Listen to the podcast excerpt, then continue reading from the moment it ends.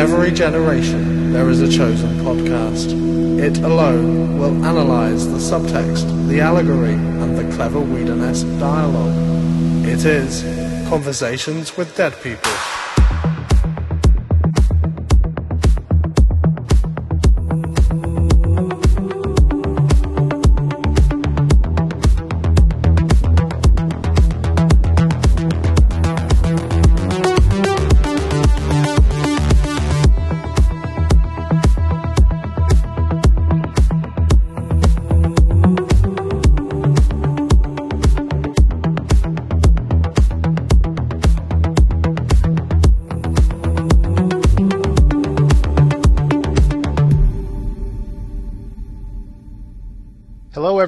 Welcome to Conversations with Dead People. I'm your host, Paul Smith, and each week, give or take, I'm joined by guests from the worlds of fandom and academia, authors and educators to discuss two to four episodes of Joss Whedon's critically acclaimed series Buffy the Vampire Slayer, and someday its spin off series Angel. We'll get to that. Uh, joining me this time is a uh, first time guest Jessica Houch. Uh, she's a PhD student at Stony Brook University frequent contributor to Slayage, the Journal of Whedon Studies, and a fanfic author with a fondness for Spuffy. So this should be this should be a fun conversation. Um, Jessica, thank you so much for joining me. How's it going? Thank you so much. Oh, it's great. How are you doing? I'm doing well. I'm doing well. I, uh, I I've had Spike fans on the show before, but none of them to as far as I can remember, none of them have identified as Spuffy fanfic writers. Yeah, well, there, there is, uh, I guess, a first time for everything. Uh, that's part of the reason why I chose these three episodes is because uh, Something Blue reads a lot like fan fiction. Yes, which I'm does. excited to talk about. yes, it does. So I will confess, I've never been much of, I've never written fan fiction, and I've never really been much of a fanfic reader. Um, the very small selection of fanfic that I have ever read has been Spuffy fanfic. so so there you go. Um, my biases are showing, but they show all the time on this podcast. um, so, uh, Jessica, uh, your first time guest, so we need some background. How did you get into Buffy the Vampire Slayer? Okay, so I um, was 10 years old when Buffy started airing. Oh, um, ouch. Um, an arrow an arrow through my heart. Uh, and unlike some of your previous guests, uh, I was not allowed to watch it at that age. My mom was afraid that it would scare me too much, uh-huh. uh, and she probably wasn't wasn't wrong about that. Um, so I actually didn't start watching it until season three, I think, is when I finally got the, the parental controls taken off, you know, and so my mom was like, okay, you can, you can watch this show. Uh, and so I loved it. I watched the rest of this, the series. Um, and then I went to college and I kind of like forgot about how much I loved it. Um, cause I was, you know, busy doing college things. Uh, not, not unlike Buffy, right? right. so, uh, then, when I had graduated college, I was in a master's program um, at Fordham University, and I, I, live on Long Island in New York. So I was commuting back and forth, and it was kind of this weird experience of going from having this really kind of close knit community living on campus um, at the undergrad institution I attended, and then going to this this space right where I was just kind of commuting in and out and didn't feel like I had any ties. Um, and one night I was just flipping through the channels and I came upon Buffy. Uh, I was playing on Logo, which is an LGBTQ station. Um, and I was like, oh, I remember I like this show. Let me just sit and watch an episode. And after that, I was totally hooked again. Um, so I watched the entire series again. And, and I think it was kind of fortuitous that it was season four because that season spoke to a lot of the things that I was feeling about the kind of, you know, moving on to a new institutional setting and losing a sense of community, right? Um, so I became obsessed with it. That is when I started writing fan fiction because after I'd watched the series, I think two times in a row, I was like, okay, I need more of this. Um, and so first it was my my kind of dirty little secret where I did not tell um he's my my boyfriend at the time, right? But my my partner didn't tell him that I was uh that I was reading or writing fan fiction. You know, I'd come home and I'd shut the computer. what are you doing? I was very like I was acting uh, very sketchy about it. Um, so and and in that fan fiction community, right, I, I found a, a, sense of belonging, right, where I was reading other people's work and commenting on it, and they were reading mine and commenting on it, and it, it gave me a sense of community that I was really craving. Um, and then also during the my master's program, that's when I found out that I could like write papers on Buffy, uh, which was a revelation, right? And so the rest of my academic career, I have tried to write about Buffy in pretty much every class I've taken. Uh, a linguistics class, I'm writing about Buffy, right? Uh, a class about, you know, exploring queer Asian subjectivities, I'm writing about the Buffy comics. Um, so I really tried to finagle it into as many classes as possible. Uh, and, you know, that's also then where I kind of discovered the the Slayage community, right, and the Whedon Studies Association, and that became this kind of second community that grew out of my love of Buffy. So, what is the what's the strangest, most awkward uh, square peg in a round hole you've tried to do with uh, fitting Buffy into a class or into an assignment? I mean, it was probably the class on queer Asian subjectivities. We were reading all like um, Asian and South Pacific Islander writings. Uh, mm-hmm and I went to my professor with the Buffy season eight comics and the character Satsu, and I said, "Hey, can I write about this?" Uh, and somehow I got him to say yes. Right? I don't know how well, I did it. I was also what? I was going to say kudos to that professor for being so open-minded about it. Yeah, I also the class that I kind of discovered this in. I was a, a, lit film and development class, right? So we were watching a lot of films from the global south, and when it came to write that paper, I was like, "Hey, can I write about Buffy? There's this great metaphor of colonialism going on in it." And uh, my professor had never even heard of Buffy the Vampire Slayer, but somehow I managed to convince her too. So awesome. That's awesome. So, just out of curiosity, we can talk more about this uh, in the, in the outro, perhaps. But uh, is any of your fanfic still out there, available for people to find? Oh, it is, but I don't know if I want people uh, okay. to find it. All right, that's why I'll bring this back up at the end. I, I haven't read it in a long time. It might be this embarrassing time capsule that. Uh... All right, I'll bring it back up at the end. You can uh, take this time to consider, and, and we'll see okay. if. Um, if you want to share it with us by the end. Okay, so uh, let me get the spoiler warning out of the way for uh, anyone who's joining this podcast for the first time. Uh, Conversations with Dead People is not a typical rewatch and review podcast. We're going to be exploring the plots, characters, and themes of each episode in depth and within the context of the series as a whole. That means spoilers and lots of them, so I recommend if you haven't already watched Buffy the Vampire Slayer and Angel the series all the way through at least once, press pause on this podcast and go do that. You'll thank me.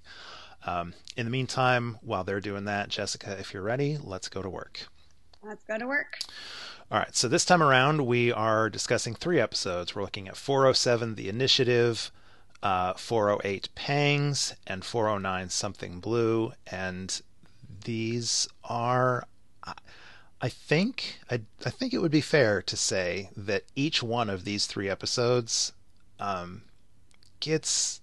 Uh, there's a fair number of fans that claim one or more of these three as among their favorites at least at least favorites among the fourth season, which doesn't get a lot of love as a whole. Yeah, I was actually thinking that as I was watching through these, that these are three pretty strong episodes, you know, especially for a season that is, you know, generally, I think, in the, the bottom uh, of most fans, you know, rankings of the seasons. It's usually kind of fighting it out with um, with seven or one, right? For yeah. for least favorite. Yeah. So um, let's start off with the initiative. But you you did mention at the top that you had like you requested to talk about these episodes. Um, I suspect it was uh, the next two that probably drew your attention more than the initiative. But what are your thoughts on the initiative? Uh, so it's you know it's a I think it's one of it's a Doug Petrie right episode, yes. uh, and I think he's one of the the best writers, especially out of the regular writers. Agreed. Um, and I, I, it's a great, it's a great episode. Um, I think there's a really kind of tight thematic exploration of, of toxic masculinity and particularly the connections between sex and violence that are kind of parsed out throughout the episode and, in I think really interesting ways. Fascinating. Okay. in all of mine, I mean, you're right, but in all of the notes that I took, I don't think I ever commented on that. I was so hung up in the minutia of uh, like the details of Spike's age and uh, uh, yeah, I have a note about that too. Yeah, so. yeah. Um, and uh, you know, I, well, yeah, there's hilarious Spike stuff in this too. I don't know why I was thinking that uh, it's it's pangs and something blue that would have gotten your spuffy heart beating, but there's great Spike stuff in this episode too. But oh yeah, he gets to be an action hero, right? Which is really fun. Yeah, yeah. So famously, this is the episode that um, I guess some people consider kind of kicking the season, like, like getting the season actually rolling. I in uh, in reading reviews and and like brushing back up on season four as I'm recording these podcasts, I've discovered that a lot of people.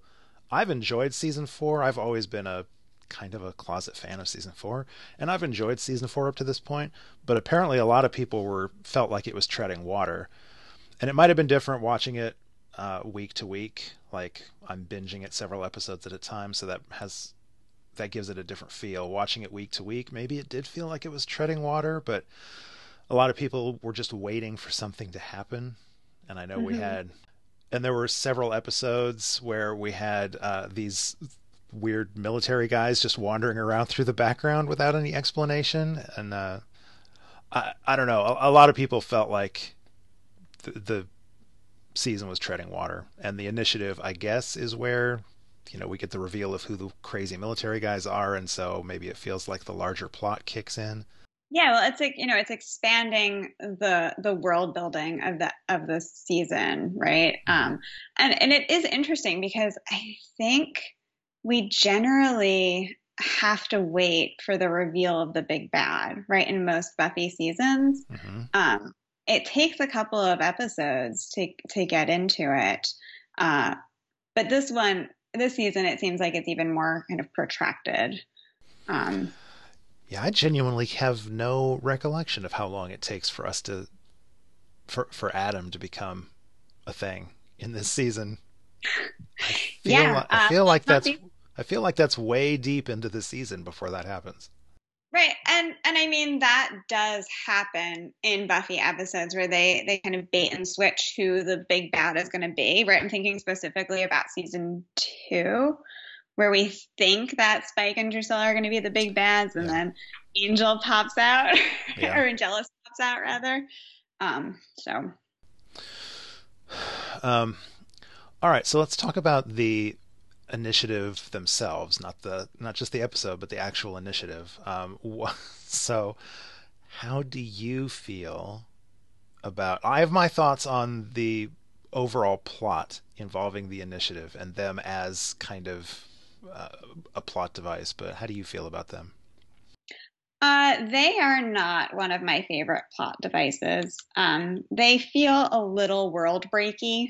Yeah um, especially their sudden appearance in Sunny, which I know that Sunnydale has a habit of having things, you know, manifest that haven't been there before, like universities and airports. yes. Uh, and docks, yes, this right? massive college campus in a one Starbucks town. Yeah. Um, but they don't seem to to fit with the rest of, of the world of Buffy. Um, and I'm not, I, and I think it's a combination of the kind of like the militaristic governmental structures and the kind of science based inquiry that we see there. Um, but they always felt like they kind of didn't mesh, right? They're non mixy things, as Buffy would say, yes. with the rest of the world of Buffy. What What are your thoughts about it? Um, no, I agree with that. Uh, I I also feel like um, I mean, I think that was probably my initial take. As I've said many times, I, it's hard for me to cast my mind that far back and remember how I felt on first viewing, but I'm I'm pretty sure I was I felt the same way that this just feels out of place. Like this doesn't belong in the show that I've been watching up to this point. However, um, on this revisit of season four, I've said a couple times now that um, one of the things I, one of the reasons I enjoy season four as much as I do, which I guess is more than a lot of people, is that it does break so many of the conventions that have been set mm-hmm. up in the the previous seasons and the initiative might be taking it a little bit far for me. I'm I'm not a fan of the initiative uh, in general, but I do have to appreciate that it is, as you said, it's something different. It is not something we would have expected to see in the show before. Although, as we're saying this, I'm remembering, uh, oh, what was it? Was it? I think it was 111, Out of Mind, Out of Sight. Is that the one that had? Right. Is that the one that had um, Marcy uh, mm-hmm. the yeah. Invisible Girl, and that episode ended with the freaking FBI, or I guess it was the FBI, showing up, and we got to see a, a school for invisible assassins or whatever, which I thought, was, which I thought was always a, a fun. Like I wanted more of that, but um, Yeah, uh, I mean that always that episode always feels really the ending of that episode at least. Um, you know the the metaphor works works pretty well, but the ending always felt a little out of place. But yeah, I mean a, a spin off series about that, I, yeah. I could get down with that. Yeah, but um, like as for so so in theory, that's kind of my feelings on the initiative. In practice, I feel like they're pretty clunky um, as a plot device, as as I mean, if it was just for an episode or two, if this was the Spike and Dru of season four, that would be one thing. But spoiler alert: the initiative sticks around for a while. Yeah, up to up through season seven, right? We we got glimpses of the initiative. Oh man, breaking my heart! I'd forgotten that it lasted that long. I was only thinking in terms of this season.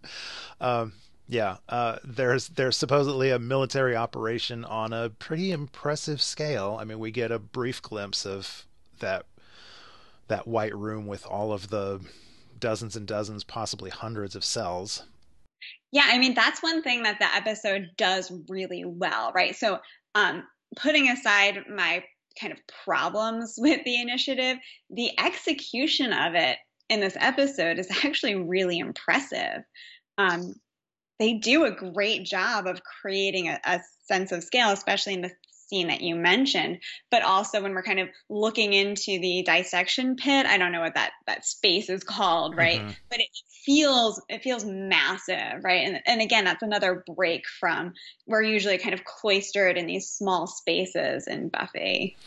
Yeah, so I would say that that is the second example at least that I have noticed. Uh, I feel listeners or you, Jessica, feel free to correct me, but I feel like this is the second example in this season of them taking advantage of of large practical sets. So at the very beginning of the season, we got they did a lot of on on location shots of UC Sunnydale, which was actually UCLA, um, and I think it was maybe Tammy in the the Facebook group was commenting on how she had been listening to the episode with headphones.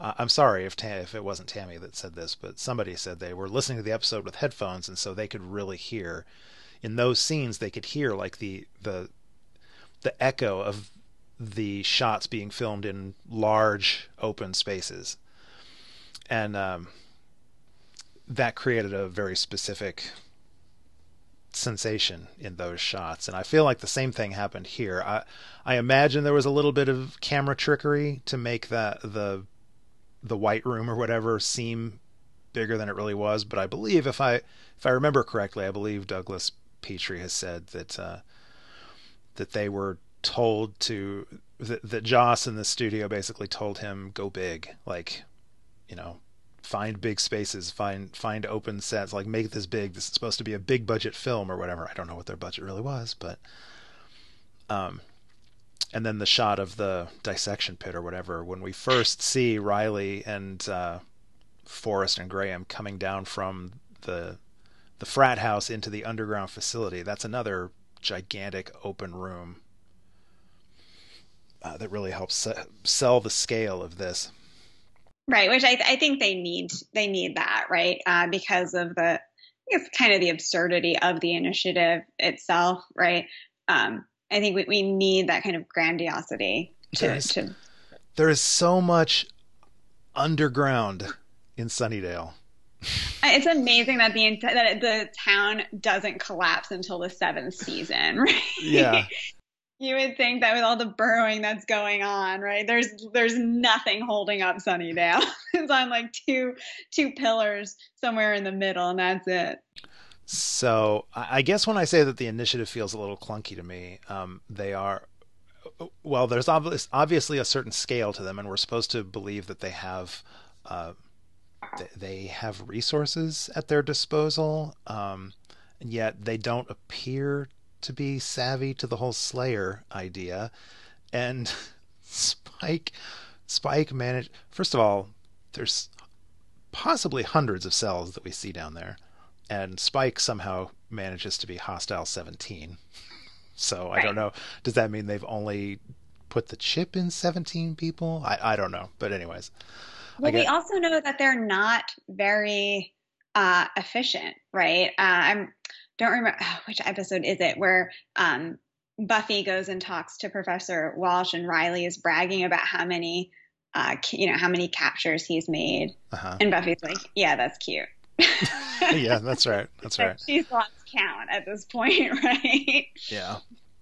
So um, maybe it's more an anticipation for all of the the demons and vampires that they're going to catch than the actuality of their their execution. Yeah. Um, I also wonder. So Spike's grand escape is is made by pretending to be unconscious and then just sucker punching a couple of un, unarmed lab technicians. well, he dives under some doors too, which is pretty cool. yeah, yeah. Um, but I mean, that's just again, to jump ahead to Pangs, I will just quote uh, Spike's line: "This is the crack team that foils all of my plans." I mean, that was a pretty simple escape. It was fun to watch, but when you think about it, this uh, this well-oiled military machine allowed uh, a dangerous hostile to escape by pretending to be unconscious and knocking out a couple guards. Right. No, that that seems how like government works, though. Oh, that's true. Fair enough. Fair enough. Fair enough. So I do want to ask, um, and I, as I was writing these notes, like my notes get pretty explicit. My notes are all about are all like, wait a minute, how did that happen? like that's how I write notes to myself. Um, but as I was writing those notes, I think maybe I came up with a fan wank for it. But I'm going to ask you, how exactly is it that Spike, with this chip in his head, uh, as we discover later in the episode, how is he fighting his way out of the underground compound? And then, more importantly, uh, towards the end of the episode, when uh, he's fighting with Riley and, and the guys in the hallway, and he's smacking everybody upside the head with a fire extinguisher. Like, how does that play when he's got? A... Uh, it plays because that's what the plot needs to happen. See, you're right. You're 100% right, but that is not satisfying. I know it's not satisfying. Uh, but yeah. so what is what is your theory? Well, my fan wank and it, and this fan wank doesn't quite doesn't really cover the the fight in the hallway outside of Willow's uh, dorm room because it's after this, but I was thinking, all right, maybe it takes a little while for the chip to kind of boot up. Maybe it has to um, sink its teeth into his brain a little bit or whatever. And it's not until so while he's fighting his way out of the initiative, the chip hasn't quite uh, booted up, I suppose. And it's not until he vamps out and actually tries to bite Willow that the chip fully activates. Sure, yeah, that's that's fine. Head canon. I mean, I, I, guess maybe, but as I said, that doesn't really explain him grabbing a fire extinguisher off the wall and clubbing someone in the head. But uh, does he does he experience does he do they show him experiencing any pain? I'm trying to think back to the scene. I I can't remember. I feel like in that hallway fight there in that in that hallway fight yes there's at least one time because he i can't remember who it is he grabs either forrest or graham but he he grabs one of them and like goes to bite him because i remember one of the guys saying ah it's on me it's on me and he goes to bite him and then he reels back and holds clutches his head in pain so at least part of that fight they acknowledge the fact that he's chipped but then i swear again, somebody correct me if I'm misremembering, but I, I know he grabs the fire extinguisher, and I know it. I know the fire extinguisher gets burst open and spews fog everywhere. But I think before that happens, he clubs somebody with it. Well, maybe they just cut before we could see him grab maybe. his head in pain. Maybe. it's just a show. I should really just relax. Anyways, uh, so what else happens in this episode that we like? Uh, that we like or don't, whatever. Um, what else do we want to talk about? well, one of the things that I had in my notes with lots of exclamation points uh, is so I know I know that you are a Riley defender. Yes. Uh, I am not. Okay. given you know my shipping proclivity shouldn't be a surprise to anyone but i think we need to talk about the ethics of riley as a ta dating buffy a student in his class uh, right like there's so there's this uncomfortable power dynamic between the two of them that the show conveniently ignores, right? Despite the fact that we see him grading papers, presumably for her class earlier in the episode. Yeah. So that's a that's a good point. I was yeah. about I was about to say really how much how much of a power figure, how much of an authority figure is a TA? I genuinely don't know. But then you immediately, before I could ask that question, you said he's grading papers. And I was like, oh, okay, I get it. I see right there. Yeah. He's in a position to to affect her grade if they're in a relationship. So. Yeah, he sure is. So uh, I felt like that was, you know, again, slightly unprob like slightly problematic and completely ignored by the show itself. Um, I know I so and, and probably picking up on this because in as a PhD student, I'm working as a TA right now, mm-hmm. and uh, I'm not allowed to meet with a student with the door to my office closed, right? Let alone start really? a relationship with. Oh yeah, yeah. Um, you know, because most universities take sexual harassment pretty seriously. Yeah. yeah. Um, so you know, and, and, I I know this is this is the Sunnydale University, um, so the thing has its own rules. Um, but you know, I do, I do think it's at least uncomfortable. So that's fair. There's there are a number of things that uh, that nowadays revisiting the show we, the royal we, and I personally find a little more uncomfortable now than I did back in the 90s when the show was airing. So it's completely fair to call it, to, to raise that specter. I, I would, um, I, am not pushing back on this, but my first sort of uh, my knee jerk defense of that would be that's hardly the most egregious sort of uh, ignored power dynamic that this show has. There's there are countless examples of things that you're like, would that really like would they really do that in the real world? Um, but no, it's it's 100% fair to point that out, and I hadn't even thought of that. Um, I guess my so like my defense. I don't know. Defense might be too strong a word, but my I take up for Riley more along the lines of there's a there's a section of the fandom, and I think not a not a tiny section of the fandom that um, like genuinely vilifies Riley. There are people that just actively hate Riley and um, I, you know, whatever. Fair's fair. You do you. But I just don't think he's really as awful a character as so many people think. In some respects, I feel like I agree with an earlier guest on the show. In many respects, I feel like he's he was potentially the best romantic uh, option or whatever for Buffy.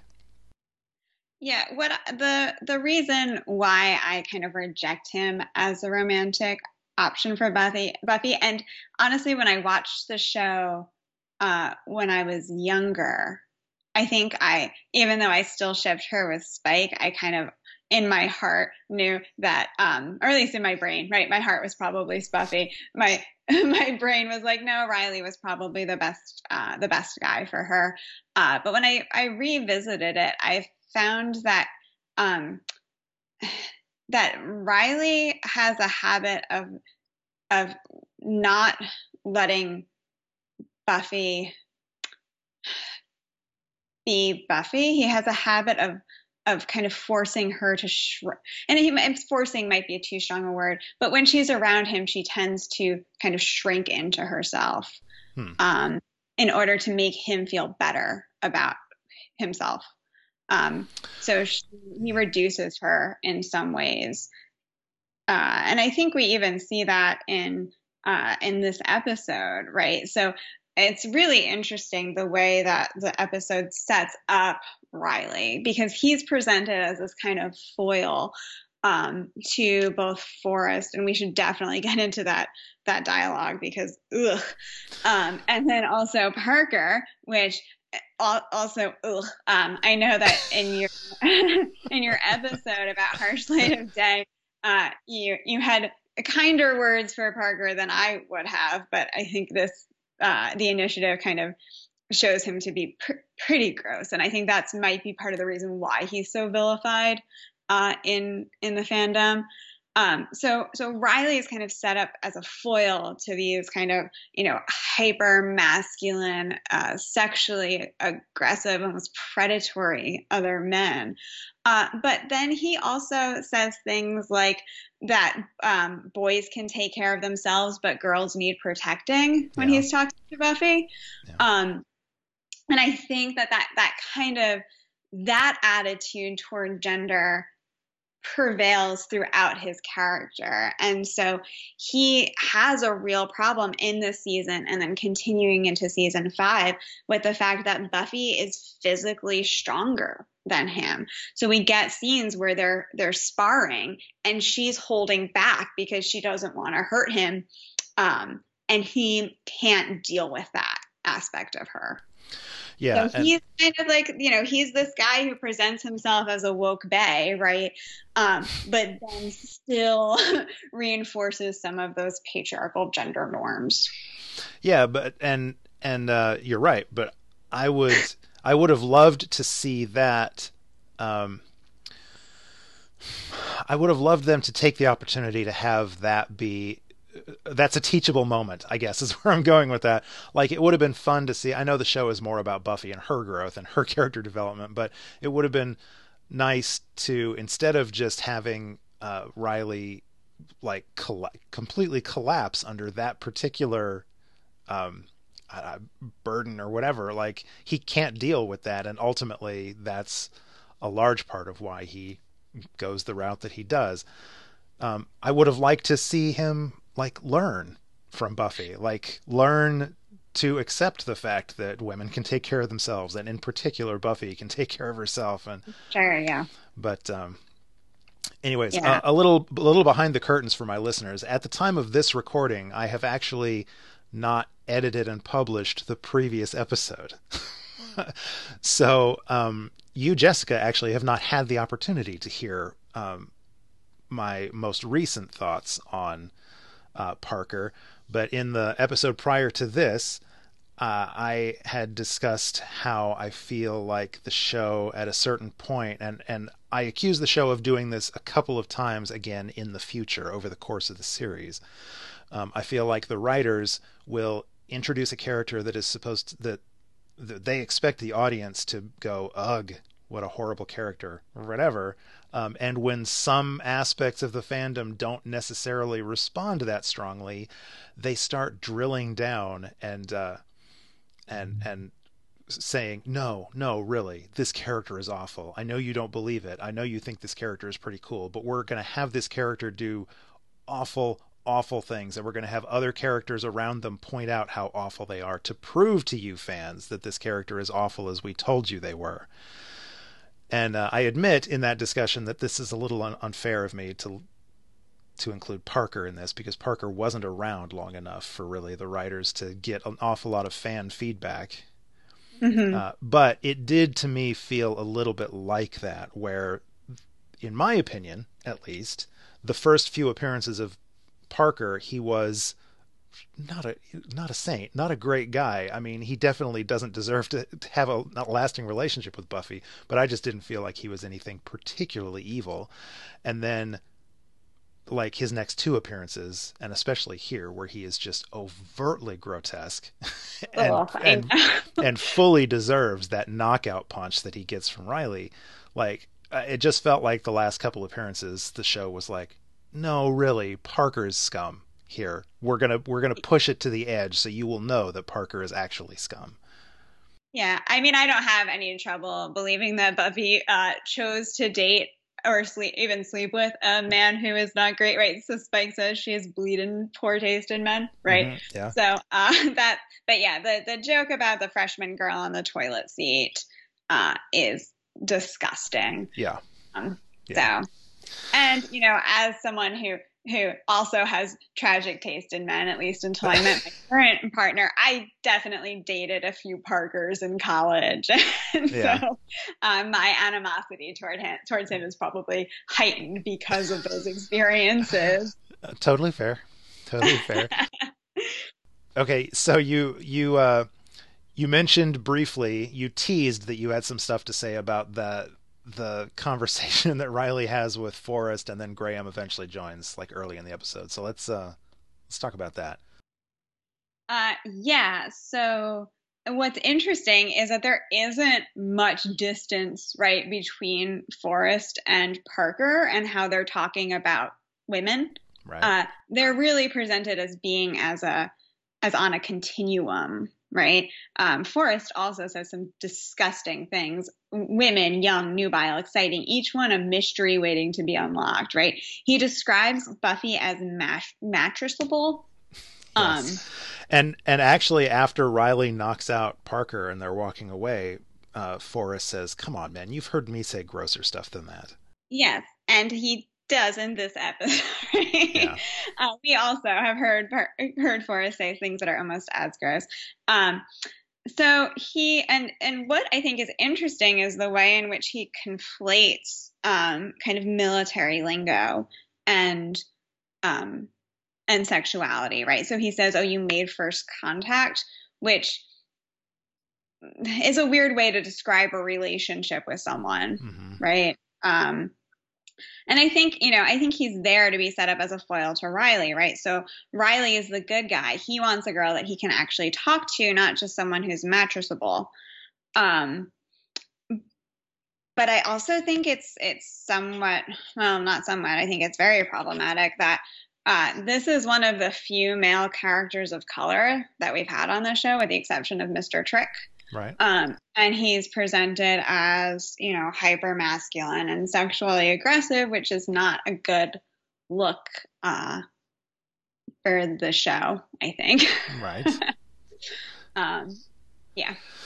Um, yeah, no, I, no argument for me that that opening, that Forrest is not one of my favorite characters. That whole opening thing with him um, talking about being mattressable and that it was pretty disgusting. I'd actually forgotten. I remembered not being a fan of uh, Forrest, but I kind of thought it was just because I wasn't really a fan of any of the initiative stuff. But Oh, No. Graham is a, is a darling boy.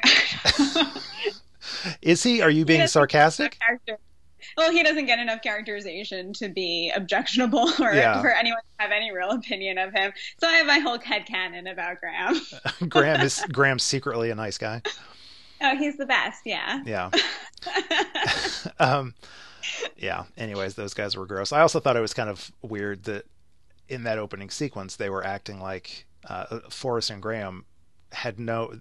They at least acted like they had no clue who Buffy was, and then not much later in the episode, they're both like, "Dude, everybody knows you have a crush on Buffy." So either that happened really quickly, or there's a, some sort of continuity gap in there somewhere. Right. Well, I think they were the ones they were telling everyone. Yeah, So that's why everyone knows. yeah. They were doing like the Trump thing, right? Where Oh, where it's something they believe, so they say everyone's saying it. Exactly. Yeah. Um, Um, all right. So let's talk about uh, Spike's age. Yeah, how old is Spike? That's a really great question. I I just love making this podcast all about uh, picking nits at the the details that the show drops and then uh, you know um, conflicts with later or whatever. So here Spike claims that he's 126. Uh huh. Um, in School Hard, Giles, looking up in his books, claimed that Spike was, I think he said over 200 or like around 200. Yeah. Um, later on in the series, I think it, I think it's Fool for Love. I'm almost positive it's Fool for Love. We learn that he's actually um, 120. He was also supposed to be turned in 1880, uh, which, depending on his age when he was turned, you know, would make him around 140. yes. Yeah. Yeah. I, did, I guess it depends on when you're measuring, like, what his age is from the time he was turned or from the time he was born. Yeah. Um, so, I mean, I don't know. Maybe vampires. It's okay if he thinks he's 126. Vampires don't really. I guess they don't need to track their birthdays. Yeah, he feels 126, uh, and that's what counts. Yeah, you're as old as you feel. You're as old as you feel. Sure, sure. Um. Okay, before I feel like we've already gone talked a lot about this episode, but there's other stuff like I, I, had, I know, like all the connections between sex and violence. I, I had so forgotten how amazing the uh, this has never happened to me before scene between Spike and Willow was. Right. Yeah. Um, so yeah, the the metaphor of impotence to kind of right, which kind of fits within the history of the the symbolism of the vampire, right? Yeah. yeah. Um, and the fact that it's connected to neutering, right? And pangs. I love the line Spike had a trip to the vet and now he doesn't chase the other puppies anymore. Yeah, it's a great line. oh, it's a great, a great line. And uh, the way that it's a weird scene, right? Because initially when he attacks her, it reads very much as a rape. Yeah. Um, in, in what you know turning at the, at the music and the way he throws her onto the bed and gets on top of her uh, it's very uncomfortable to watch that that moment um, because I it doesn't think... play that different from the moment you know the way that Spike is shown raping Buffy in season six. Yeah, the I, I think for me at least the way that that I mean, it's hard now with hindsight, like knowing what the scene is. It's hard to watch it and not laugh because it's it's going to lead into one of the best comedic moments of the show. But when the when that happens, he turns up the music and he goes down on her and and then the camera pulls out and it's just in the hallway and you see other students clearly not noticing or paying attention to the sounds coming from this room. That's kind of where it's disturbing and when you think back to on first at its time of release, people watching this that would have been a cut to commercial. People might have thought, "Oh my god, they just killed Willow." Right. Um, yeah. Yeah. Um, but then it takes a weird turn, right? And um, this is, I think there are multiple ways to read this. I mean, it is kind of troubling to have a character who was almost just killed or bitten or you know metaphorically raped then feel bad that her rapist wasn't able to consummate. Right. Um, that the, I think the the metaphor kind of tr- you know troubles us a little bit, um, but it's also kind of a sweet moment with Spike and Willow, and they're trying to make each other feel better. So I have very mixed feelings about how the scene plays out. Um, it's kind of a replay of the scene from Lover's Walk. Right, and that scene gets directly mentioned, right? It's re- directly referenced um, when he's talking about how he wanted to to bite her, but he plays the bloodlust pretty cool. You know? yeah, yeah, yeah, yeah, yeah. Um, but you know, she's also like upset that he's not objectifying her. No, it's very weird. Yeah, and then he's he's like, "I would bite you in a heartbeat." right. Like, um, and, and, I feel.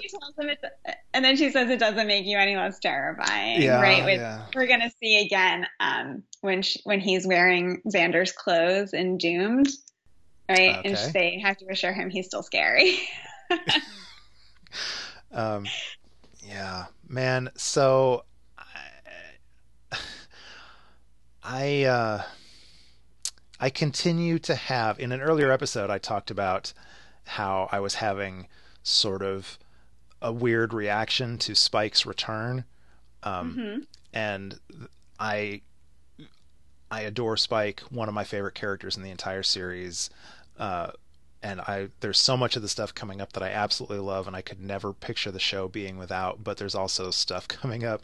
There's um, fan debates and that kind of stuff that just give me major angst um, that mm-hmm. that I know are coming from this and debates that are it's it's impossible that this podcast is going to be able to make it all the way to the end without these debates coming up on the air and I'm not looking forward to that. I'm so I am yeah, simultaneously yeah the, the the soul chip same diff right yeah yeah yeah, yeah. the so I I am simultaneously absolutely thrilled that my boy Spike is back on screen, and I love so much of the stuff coming up, but I'm also like genuinely conflicted about some of the conversations I know are coming. So, anyways. Um, so, um, so this attack of Willow, right, in the way it's coded as a rape, I think also, um, I guess culminates some of the the conflation of sex and violence throughout the episode, which I think is linked to the toxic masculinity we were talking about before. Mm-hmm. Um, so like there's a transition, a cut from Forrest saying, "I bet a lot of guys would like to get his hands on their hands on her," um, talking about Buffy. Cut to Spike saying, "Slayer, I'll kill you." Right. Yeah. Uh, so we have these two, you know, g- getting their hands on her in two very different ways. And then the echo of I Gotta See a Girl by both Riley and Spike. Yes. In the episode, I think is really interesting. So. Which I read somewhere, and I, I it's been a minute since I've seen the movie, so I actually forgot that this was even a thing. But I, I read somewhere that um, it's been suggested that's some sort of reference to the final line of Good Will Hunting. Oh, I haven't seen Good Will Hunting in years. Yeah, yeah, it's been way too long. I didn't even remember that was a line, let alone the final line of Good Will Hunting. So I, I can't speak to that, but I've seen some people say that that was clearly meant to be a reference to Good Will Hunting, and I don't know why that would be. Uh, except unless it's just a fun pop culture reference for the time, but I don't know if it has any thematic significance. I like the question is why are Riley and Spike both obsessed with that movie? yeah, yeah. I was like, I like your read on it more that it's supposed to be a thematic link between those two characters, not a. It's not. We're not drawing a parallel to Good Will Hunting. I don't know what that's about, but. Um, uh, the other things that I have in my notes. Oh, Xander and Giles' boys' night, boys' night out. Yes. uh, so we have the reference back to Halloween, right? And and Xander's military expertise, which I know you've been keeping track of. Yeah, and I'd forgotten that that fades. Yeah, it yeah apparently. Um, and then of course Xander, the the kind of juxtaposition of Xander's hyper masculine narr- narration of you know the two men out stage, and then the slap fight with Harmony. Oh my gosh. Which I know you you've been talking about the fight choreography, so I'd love to hear your thoughts on that one. I actually have in my notes. I have my continuing examination of the best fight choreography on the series. The Xander Harmony slap fight might be at the top of the list. That's that was that was so beautiful, and um, that was it's hilarious to say this, but those were not stunt doubles. Those, that was actually Mercedes McNabb and uh, and Nicholas Brendon. But apparently they had to wear pads, like they made them wear pad like shin guards and knee pads and stuff like that, which is silly when you watch the fight. But um, oh my god, it was so beautiful. Uh, yeah, both both those actors just made that a riot. Oh, it's great. Yeah, that was that's a highlight of the episode. But I did think, you know, Xander and and Giles and they're kind of they're kind of these two like wayward men, right? Mm-hmm. Who don't know what to do with themselves. Um, and that's going to play out with with Xander throughout the season. Mm-hmm. Um, and it's something that that Spike picks up on in the Yoko factor, right? Yeah.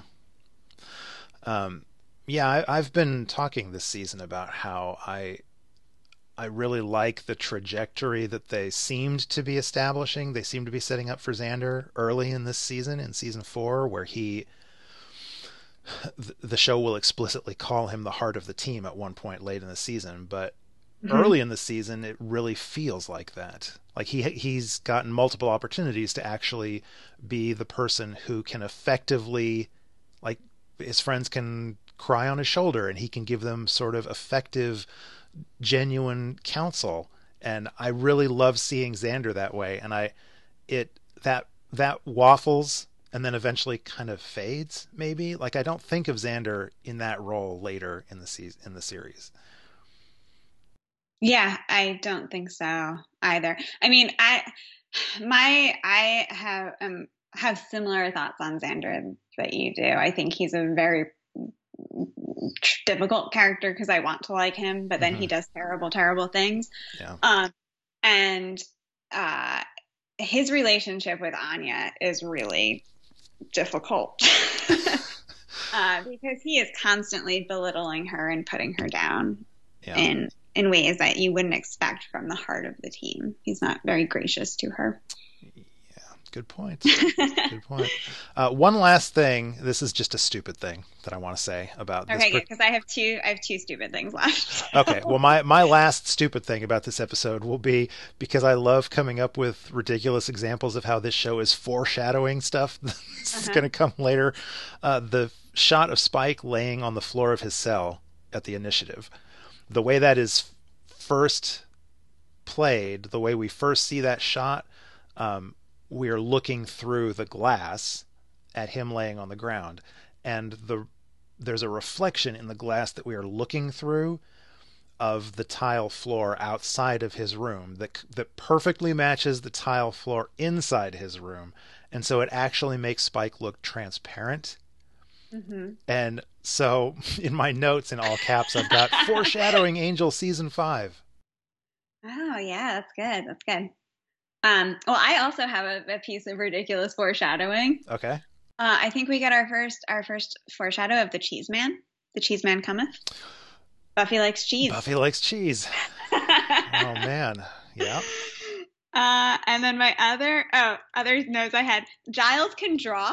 Uh, is this something oh, yeah. he picked up uh, since he was uh, since he has been out of a job. This is a new hobby. And also, Spike can use computers, apparently, which makes sense, right? He's a modern man. Yeah. Um, and then also, Harmony and her unicorn poster, right? And so we'll see this again in the real me, right? When she steals the the unicorn figurine is stolen from the magic shop, and that's the tip off it's Harmony. I, but we see her love of uni- of unicorns start here. I'd completely forgotten that. I missed the significance of the unicorn poster.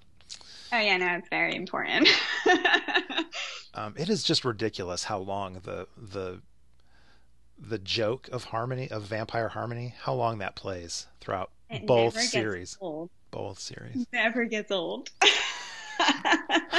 Um, all right so let's move. I've just i'm just going to accept and warn my listeners now. Although at the time when my listeners are listening to this they will have looked at the website and seen how long the episode is. They already know we're going to run long but i am we we've gone almost an hour on just the first episode. So listen, we've got this is gold. This is yeah. podcasting gold we're producing yeah. here. All right, so let's move on to Pangs, which is which is um, well, we'll see. We'll see how we land on this, but I feel like this is one of the big episodes. Everyone, this is the one that like so many fans rewatch every Thanksgiving. Yeah, and it's an episode, right? So it's got that going for it. Yeah, yeah. Um, all right. So, how do you feel about Pangs? Oh, oh, interesting. I, mean, I okay. I like the episode a lot. I don't like what the episode is saying, if that makes sense. I enjoy watching it, but I also have to, you know, put my I have, I have to do a, a Giles and just kind of, you know, put my head in my hands at some point during it. this this could be either amazing or tragic. I don't know if we're going to come down because I I would preface my feelings of pangs the same way you just did, but I don't know if it's going to be for the same reasons. So let's get into this okay. and see. Um, why why do you kind of hang your head at this episode? Um, I, mostly it's the the representation of American Indians and Indigenous peoples. Okay, yeah. Um, so, like Buffy as a show doesn't have a great record of cultural sensitivity. Anytime we get representation of the global South, it tends to be in this antagonistic, malevolent form. Um, so we had the the mummy Inca girl, right? Mm-hmm. We had the African mask that turned everyone into zombies. So uh, you know the the show has a history of demonizing, um, you know, other cultures. Literally literally demonizing them. Um, and I think we see that happening here too. Now the you know the episode to its credit at least debates what's going on. Uh, but I think where it lands is is not great. um, I I think we might be mostly in the same place because I agree with everything you just said, and I also have. So uh, again, in in researching and everything, I came across some quotes from uh, Espenson where she talks about how like, uh, and I, of course I don't have them open in front of me, but my scholarly listeners have doubtless read these interviews before. But she talks about how. Um, how like accurate a lot of the details were, like the the artifacts that we see, uh, the the knife and the artifacts, and I think they said basically everything but the costuming, which fell apart because of budget. She she talks about how so much of that was like accurate, that they had done a lot of research to make sure that they were accurately representing elements of the Chumash tribe. Um, it's that's great. We still have to kill them in the end. it's diff- it's difficult to buy that. Like I, I have no reason to I, adore Espenson. I have no reason to think that she's not telling the truth about that, but it's there's something about the way it's represented on screen that it still looks just as Hollywood fake and and you know stereotyped and cliched.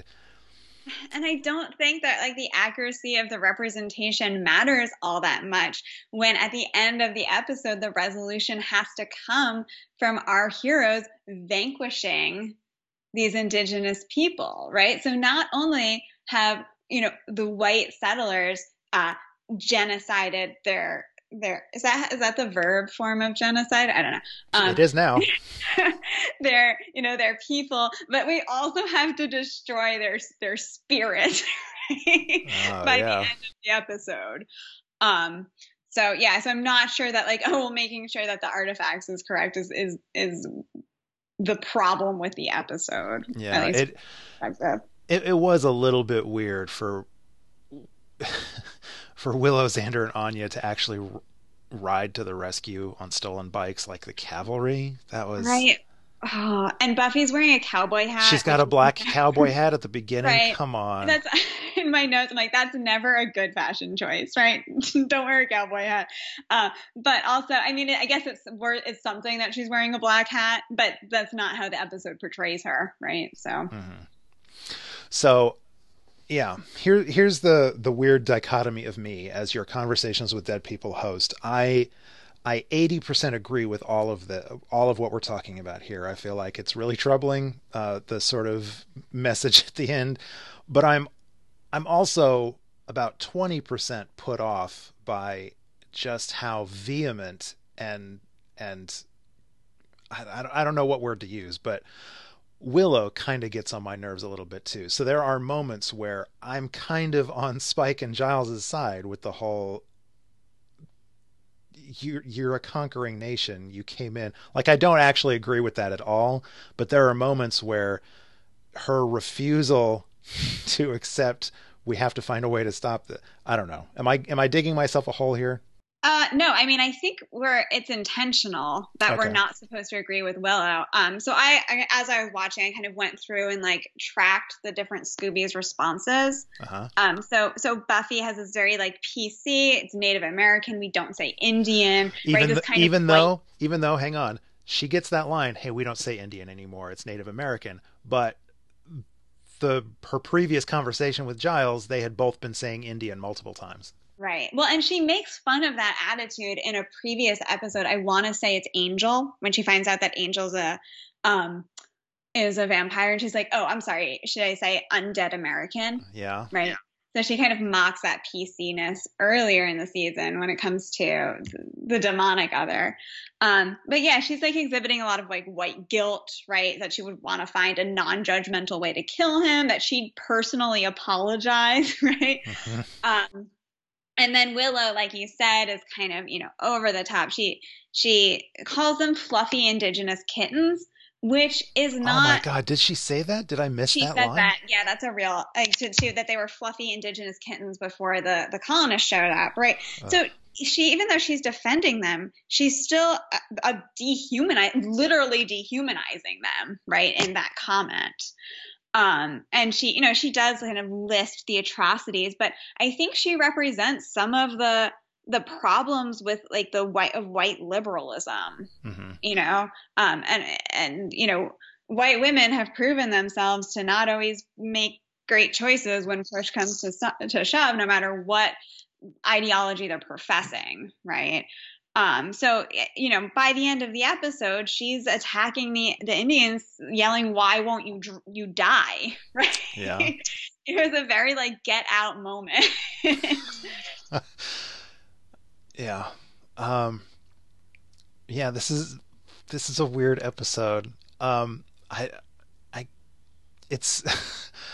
it's difficult to pick on this because I know this is such a fan favorite and it gets such a a rea- a reaction from like f- from the audience as a whole. But um, there is great stuff in this, and I would never want to cut this out of the the canon. Like there's there's a lot of tremendous stuff, especially with Spike uh, in this episode. But um, it is really it is really awkward and a little bit uncomfortable well, I, to know, watch. And- and this is something that I think it's fair to come up against in, in a show like Buffy, um, where you can love it, but just recognize that not everything it does is perfect. You know, that's kind of my attitude as a, as a fan, um, as someone who writes about representations of race in Buffy. Uh, there's a lot that the show could have done better. Uh, I still love the show; it's still my favorite show. Uh, but you know, you can still recognize its shortcomings, and I think it's important to do that. Yeah. Um, um, I love the fact that the opening line of the episode is uh, the vampire saying, "Why don't you go back where you came from? Things were great before you came." Yes, yeah, I noticed that too. Um, so this is my this goes into one of the arguments that I made in my paper. Um, uh, one of the papers I published in Slayage. The article I, I argued um, that like Buffy and, and humans in general are presented as this kind of colonizing force, even back all the way to Welcome to the Hellmouth, um, where we get the kind of creation myth of the of the series, which is that the Earth once belonged to the demons, but then it was colonized by humans who forced them out. Oh yeah.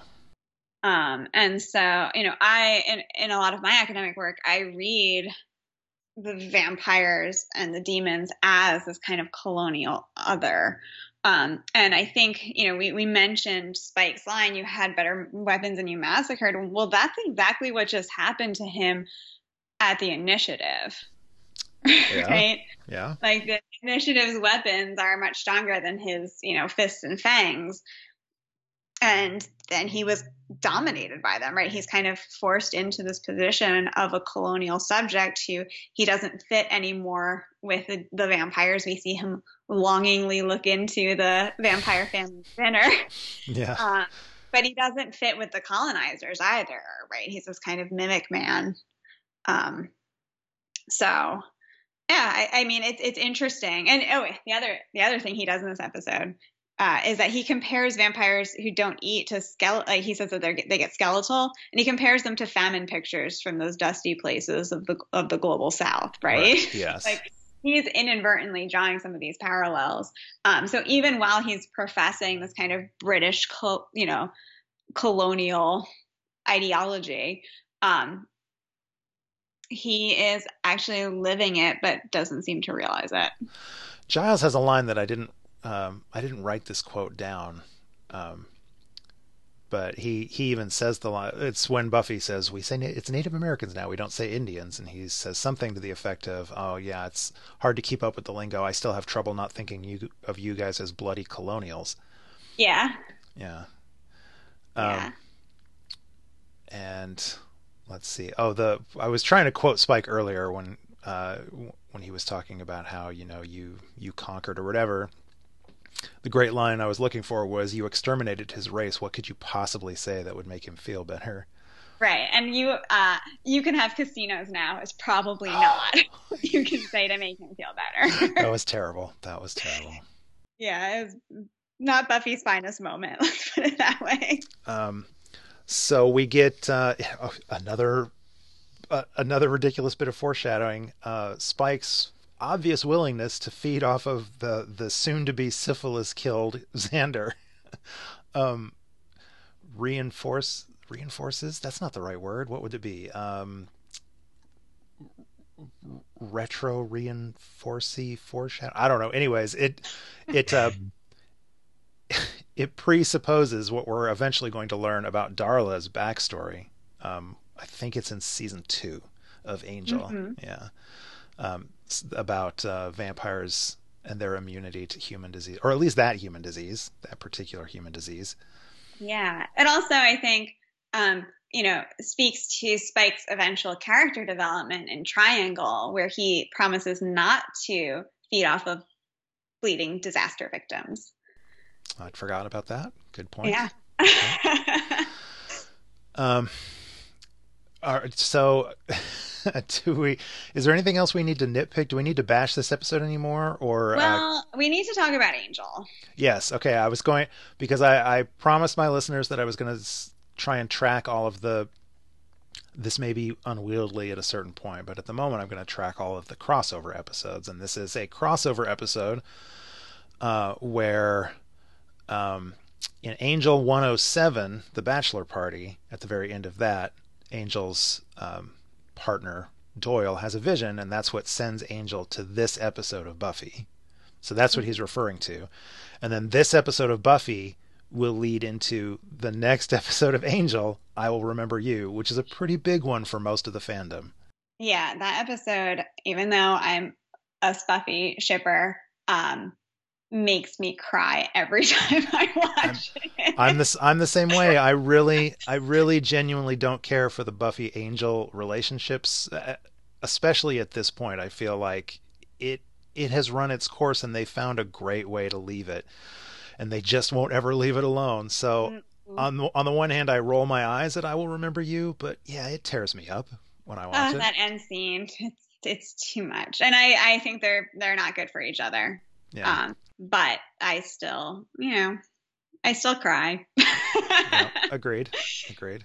Um, so what do you what do you make of Angel in this episode?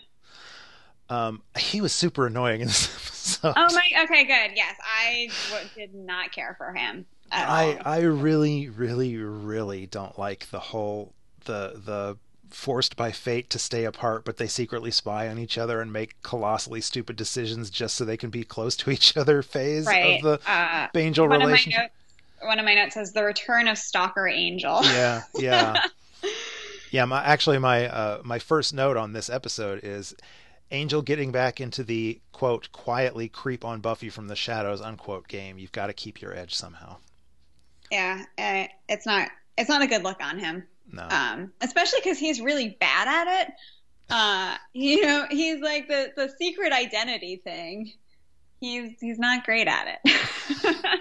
no, and I really it, it it really like I painfully rolled my eyes when he did the whole when he was talking to Willow and he's like, "Who's that guy?" It's like, "Oh, please, yeah. can we not go this route?" But um, yeah. So now my uh, real and... question, my real question about the crossover element of this is, um, and and this might be a difficult thing to address since we're not simultaneously reviewing the actual Angel episodes, but I just want to raise this question. Um, what was it about this particular threat that alarms the powers that be, as they will come to be called on Angel, on Angel the series? Why why was this enough for them to send their sort of fangy champion to investigate? And yet the the indisputably more apocalyptic threats that continue over the course of the rest of Buffy the Vampire Slayer apparently they don't merit the power that be powers that be attention. Um, I think it's because it's a it's a threat of of brown people and the powers that be are racist. Okay all right. They are other... the one the one time we the one time we physically see them in Angel, they are super white. You're right. They are super white. I mean, there is no explanation except that again, plot they wanted a crossover, yeah. right? Yeah. So Well, well, I will tell you I'll tell you what my my fan wank of it, and I'm not satisfied with this. It's just a thing that I try to do. I try to come up with an explanation, and I'm not satisfied by it, but here you go. I would say that maybe this is another elaborate, obtuse manipulation of Angel um, and Buffy, I guess, in this instance, um, which is all designed simply to create the circumstances that will lead to the episode I Will Remember You, because the powers that be need Angel to let go of his connection to Buffy. Sure. yeah, see, not satisfying, and I don't know if it tracks, but I was like, maybe, maybe that's it. If you're trying to make this feel realistic, but I mean, yeah. you're 100% correct. It's just that they wanted a crossover, and so this is how they did it. um, yeah. So, and it's, and also it, it always frustrates me too when Angel's being like paternalistic toward Buffy mm-hmm. and saying like that she, you know, if if it's really if it's a threat and you're worried about her, you, he could also pick up the phone and call Buffy and say, "Hey." Well, he's already tried that and he couldn't talk to her. Oh, that's true. well, grow up. Uh, and but you know the the idea of like, well, this is I'm going to make this decision for you. Yeah. Which tends to be his mo. I mean, that's what he does at the end uh, in the prom too. Yeah right? So he, you know, and I, I don't like that. I don't like that it takes away Buffy's agency. Yeah. Um, okay, I'm just scanning my notes for other little things I can mention. I mean, we get the first, the first, as far as I know, it's the first use of the, the name Vengeance Demon or the term Vengeance Demon. Oh yeah. Although it's not directly applied to Anya yet, at this point. Right. Although it is, you know, it's it's it, it's good. Yeah. It works well, right? Yeah. Yeah. Where Xander says, "You don't talk to vengeance demons, you kill them." I didn't know um, you felt that way.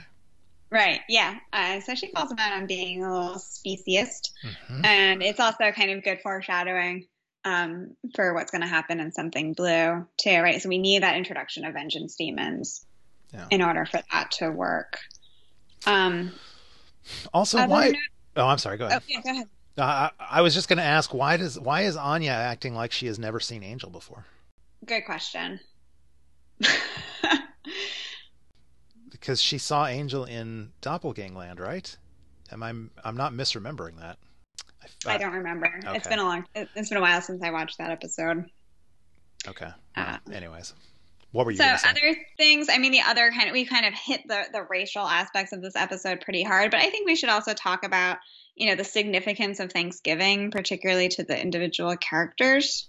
Okay. Um, like Anya, Buffy, and Willow, right? So for Anya, has that great um, description of Thanksgiving as a ritual sacrifice with pie. Yeah, it's perfect. Uh, right, uh, which that works.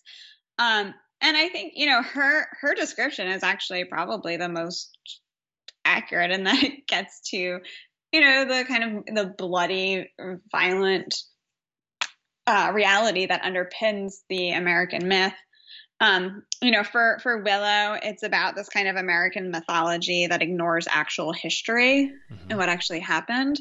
And then for Buffy, it's just all about family, right? It's it's holding on to this idea of family. She talks about remembering when she was eight years old, um, which I thought was important because that's that's when her family was together, right? That was before her father left. Mm-hmm. Um, and so, you know, there's this kind of memory of of having a family and, and that's why she's so obsessive about getting everything right. I mean, these two episodes, uh, back to back, this one and Something Blue, they, again, it's a thing that I feel like even even the most shallow of viewers has probably picked up on, but every once in a while the show is overt about it. And this one and Something Blue have overt moments of Buffy basically calling Giles her dad. Right. Yeah. Uh, the, I think the only time they get more overt, overt in it is in the episode family in season five. Yeah, yeah. but yeah, and that's I mean that's really touching. That's that is one of my favorite moments in in um in something blue. And so is Spike? Is Spike has he found a home with the Scoobies? I mean, home is the place you go when you go there. They have to take you in, right? Oh, good and, point. Uh, yeah. I mean, I think that this does speak to his um not I wouldn't say integration into the the Scoobies, but I think this is where we really see him start to to be connected with them, right? The, their relationship's going to be a little weird throughout season four and into season five until they kind of figure out what to do with Spike. Um, but this, this seems to be the moment where he's being at least initiated, I guess, into that that kind of circle, right? That that we're now prepared to see Spike in scenes with the Scoobies when he's not fighting them. Yeah, and he uh, Spike replaces Oz in the opening credit in the title sequence now. Um, right. So, w- which lets the viewers know that he's going to be a recurring character. Thank goodness. Um, I, I, I will have to schedule like bonus episodes of this podcast in the future that are just me and my guests talking about Spike. Like not not even reviewing episodes, but just talking about Spike because there is so much baggage, both good and bad, that comes along with his, this character and his journey across the series. That uh, I could easily fill the the supposedly 90 minutes that I want these podcasts to run with just me talking about about him. Um, I I will say that this is absolutely the beginning of his, I, in air quotes, integration into the group. Um, mm-hmm. I think he's a long ways away from actually becoming a member of the Scooby Gang, but uh, yeah, I mean that doesn't really happen fully until the end of season five, right? When Buffy invites yeah. him into the house in the gift. If, That's the, like, kind of the moment that marks that. If even then, because even then, there's even then it's a it's an awkward integration into the group. But yeah, um, well, but, he has been uh, really stalkery. yeah, yeah, yeah. But um, yeah, I, I, think you know the end of season five is when we start to see that, and then certainly by season 6 mm-hmm. when he's when he's babysitting Dawn. Yeah.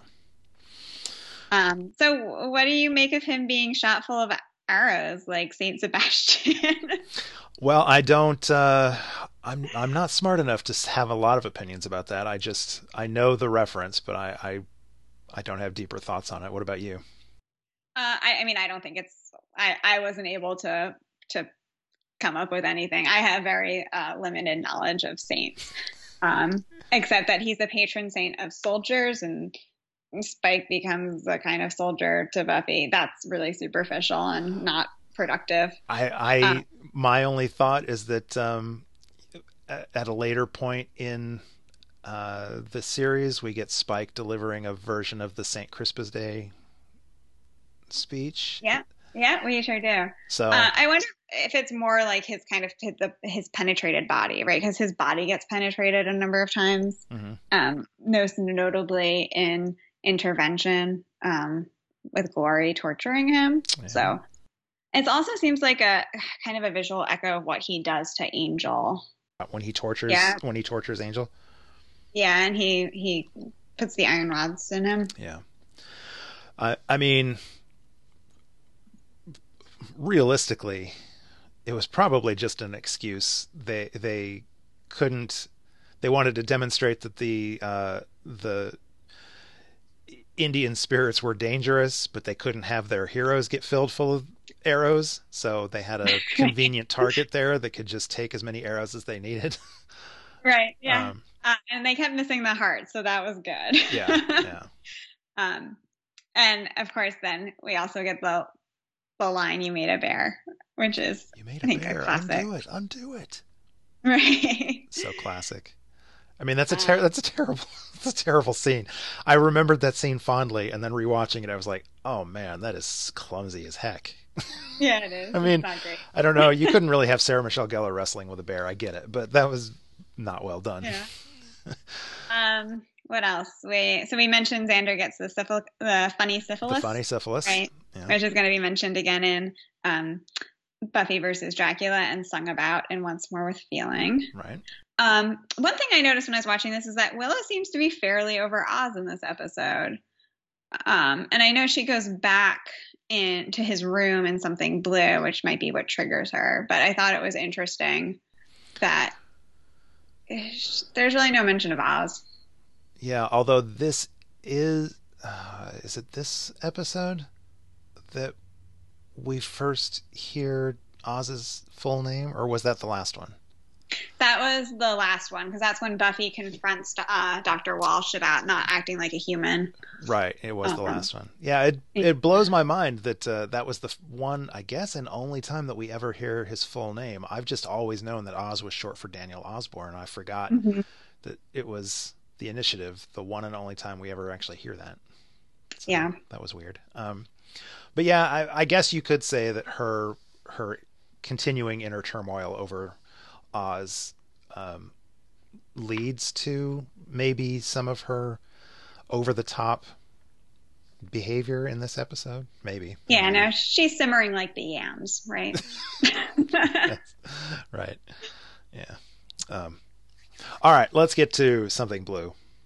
Okay. Um, which you told me off mic you have all kinds of notes on these other two, but you didn't have very many notes about something blue, which um, initially no, I was I was just enjoying the smoochies. I was going to say initially it surprised me because you're my Spuffy fanfic guest, uh, but then yeah, you were like, no, I was really just paying attention to the episode, and I was like, okay, I get it, I get it, that makes sense.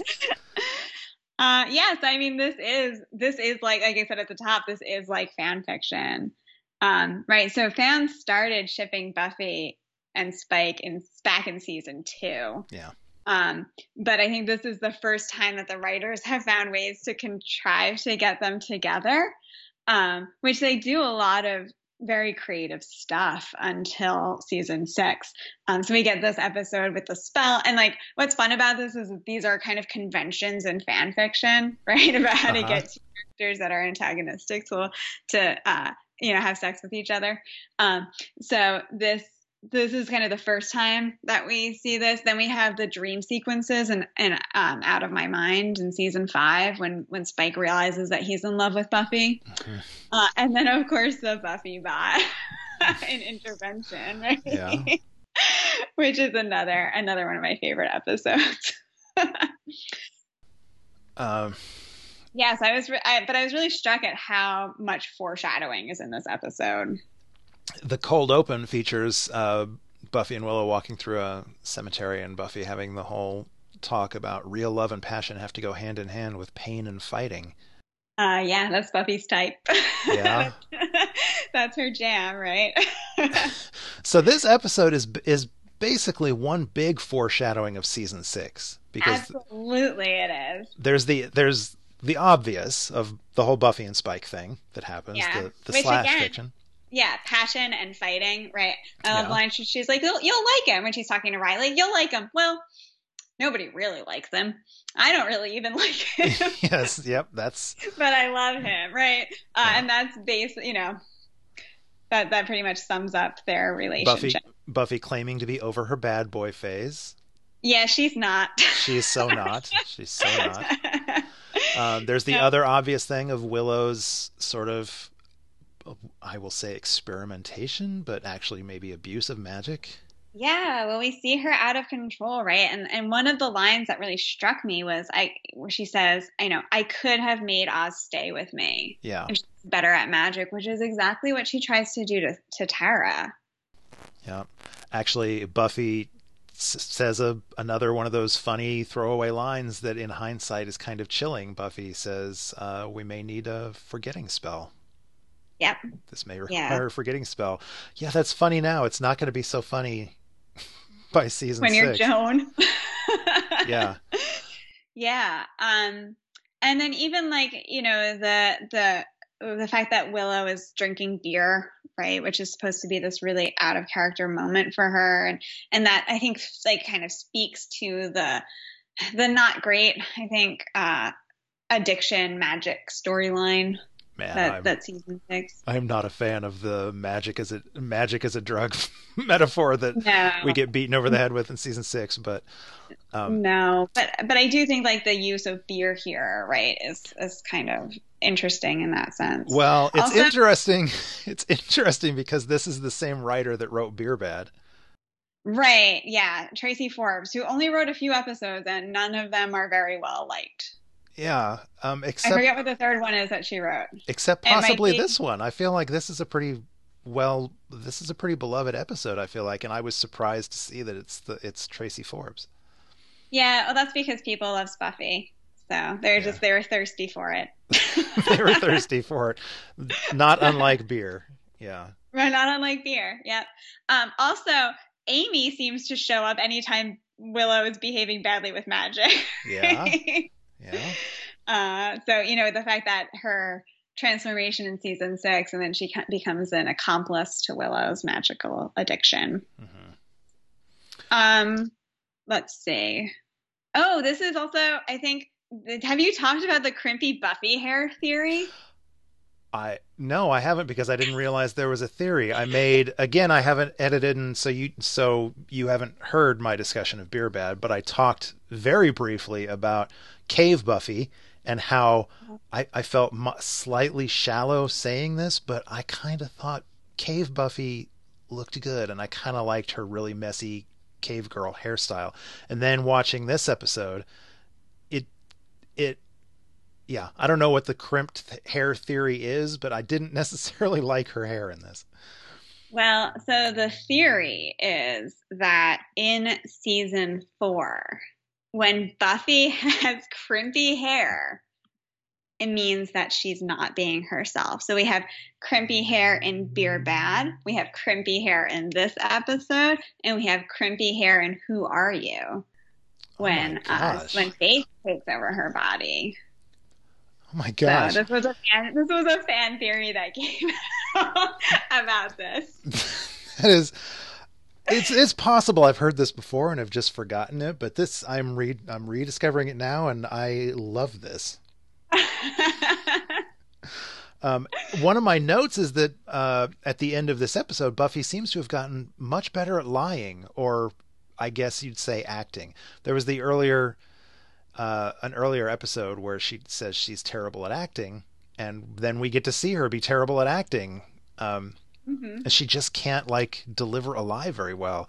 But when she's playing off the whole "I was getting engaged" thing, when she's lying to Riley at the end of this episode, she she does really good. Yeah, should we talk about Riley and Buffy's picnic? Okay. They don't have much in common, do they? no, they don't. No, they don't. uh, so, and you know, I love that she doesn't get driving for fun, right? Which is a reference mm-hmm. back to to band can- candy, mm-hmm. and uh, the only time we see Buffy driving a car. But even you know, when she's talking about why she likes Riley, the sparkage comes from his arms. Like he has good arms, is what she says about him. Yeah. And that seems to be it the the irony of this whole Riley thing is that she she has a bad boy thing. She clearly does, undeniably, no matter how many times she will tell us that she's over her bad boy phase. And so for a while, even though earlier I said in some respects I think Riley was uh, the best fit for her, I think for a brief time, once their secrets are exposed and they know they each discover who the other one is, for a very brief period of time, I think they mesh pretty well. I think there's potential there. Oh yeah, especially when they're in that haunted house. is, is, that the is that the repeated sex thing? Yeah, that's that episode. yeah, I, I a previous guest had mentioned that, and I had totally forgotten that that scene was a thing. so you probably just repressed it. I, am sure I did. I'm sure I did. That might be the last Tracey Forbes episode. Oh man. um, uh, but, but, even in this episode, right, the sexual tension between Spike and Buffy, even before the spell, mwah, it's amazing, right? and it's so much more than Buffy and, and Riley at any point. yeah. No, I I agree. Know? I agree. Um, when she flashes her neck at him, all the butt blood just pumping, pumping. away, right? Oh and she tells gosh. him, "I'm dying for a good slay." Um, oh, it's great. Again, how did this make network TV? Um, yeah, so I've said before that the whole Riley the that Riley's storyline ultimately I look at as kind of a tragedy, and maybe that's one of the reasons why I'm a little defensive of Riley. Or, you know, I stick up for Riley more than a lot of people because I feel like his story ultimately is a tragedy. Buffy uh, does claims she's over the bad boy phase she she tries to have this attraction to Riley, who is ostensibly He's he's the Captain America, like he's the good old boy.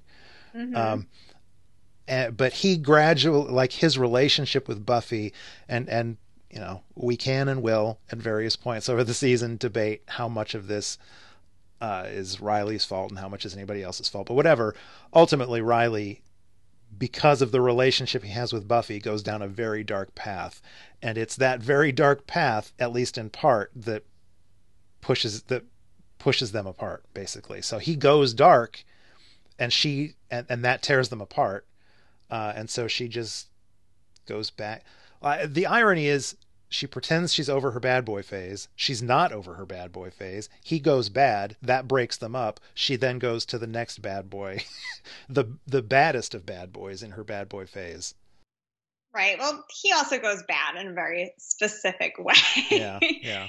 that uh, I, you know, it's not. He's not bad as in uh, I'm a really hot, sexy vampire uh, kind of way, right? He goes bad in a I'm going to go to prostitutes and then blame you for not giving me what I need kind of way. oh man, this is going to get interesting. All right. Uh, well, we haven't gotten there yet, so let's talk about. Um, I mean, what else? Is there anything besides the spuffy to talk about in this? There is, I'm sure. I mean, so I think the the mechanics of the spell are interesting, and I'm going to circle this back around to spuffy because, of course, I am. Right. Um, but the way that the spell works, right, is that there seems to be there has to be some sort of of fundamental truth to what Willow wants to happen right? Interesting. So, so you're saying that the all of the changes that she affects have some element of truth there like there's some basis in reality to the changes she affects yeah right so like she she tries to will the q-tip to be on bendy right uh-huh and that doesn't work because the q-tip's ontological state is bendy yes. um, but when she's talking about Amy being a, a, real girl, right? Amy is a real girl trapped in a rat, and so we see Amy appear. Okay. Um, and then she says she's a rat, which Amy is also a rat. You know, she's been a rat, uh, and so she turns back into a rat. So we see this this kind. We see the kind of mechanisms of the spell, right? So she tells Giles, "You don't see anything," which is true on a metaphoric level, mm-hmm. but he mm-hmm. also has a vision impairment, right? He needs glasses. Mm-hmm. Okay. She tells she says that Xander's a demon magnet, which we know is canon. Yeah. Yeah. There's no doubt about that, especially, you know, and, and if we weren't sure, it'll come up again in season uh, seven in First Date, right? Where he continues to be a demon magnet. Yeah. So there seems to be an element of truth about that. So what Spuffy shippers like to theorize is well, what does that say about Spike and Buffy? Huh? I'm, I'm, waggling my eyebrows. I know you can see me. I can hear it. I can hear it. you can hear the waggle. yeah. Yeah. Um. That, uh, so this, I mean, that's part of the reason why Spuffy shippers love this episode. Is not only do we get smooshies, but um, it also lays some some groundwork for some theorizing. So I missed a tremendous amount uh, by not being more sort of connected to the online fandom at the time of the original airing. Um, I can't remember. I think it was probably closer to the end of this season when I uh, really kind of got more involved online. So I apparently I missed a lot of the the passing notes in class that you Spuffy shippers got to enjoy. Oh, yeah. um, because I absolutely was a Spuffy shipper. I was pretty hardcore about it, but I don't remember like ever having talks with people about how uh, like about this about how oh everything else she does taps into some truth so obviously the buffy and spike thing that's a truth that the show is trying to show us um, yeah. that's awesome that's totally yeah. awesome so um, and I don't necessarily think I I don't think that's wrong.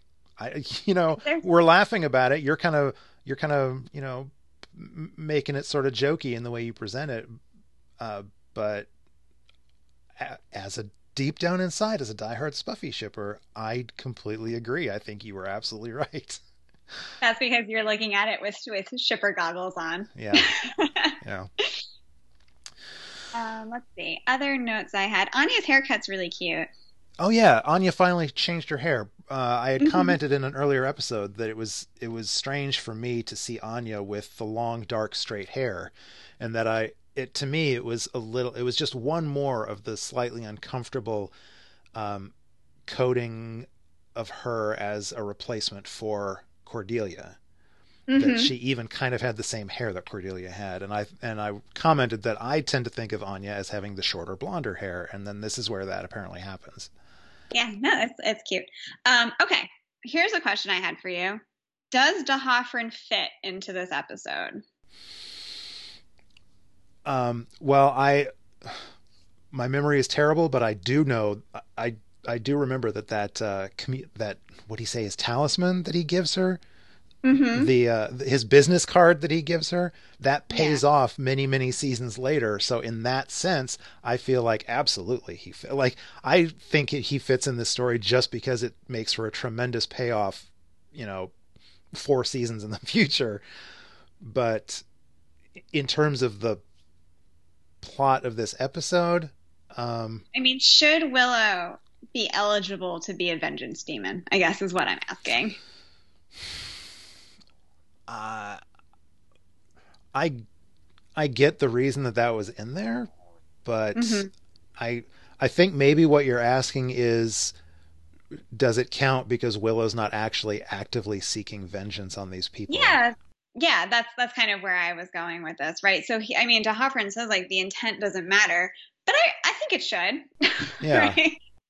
I think it should.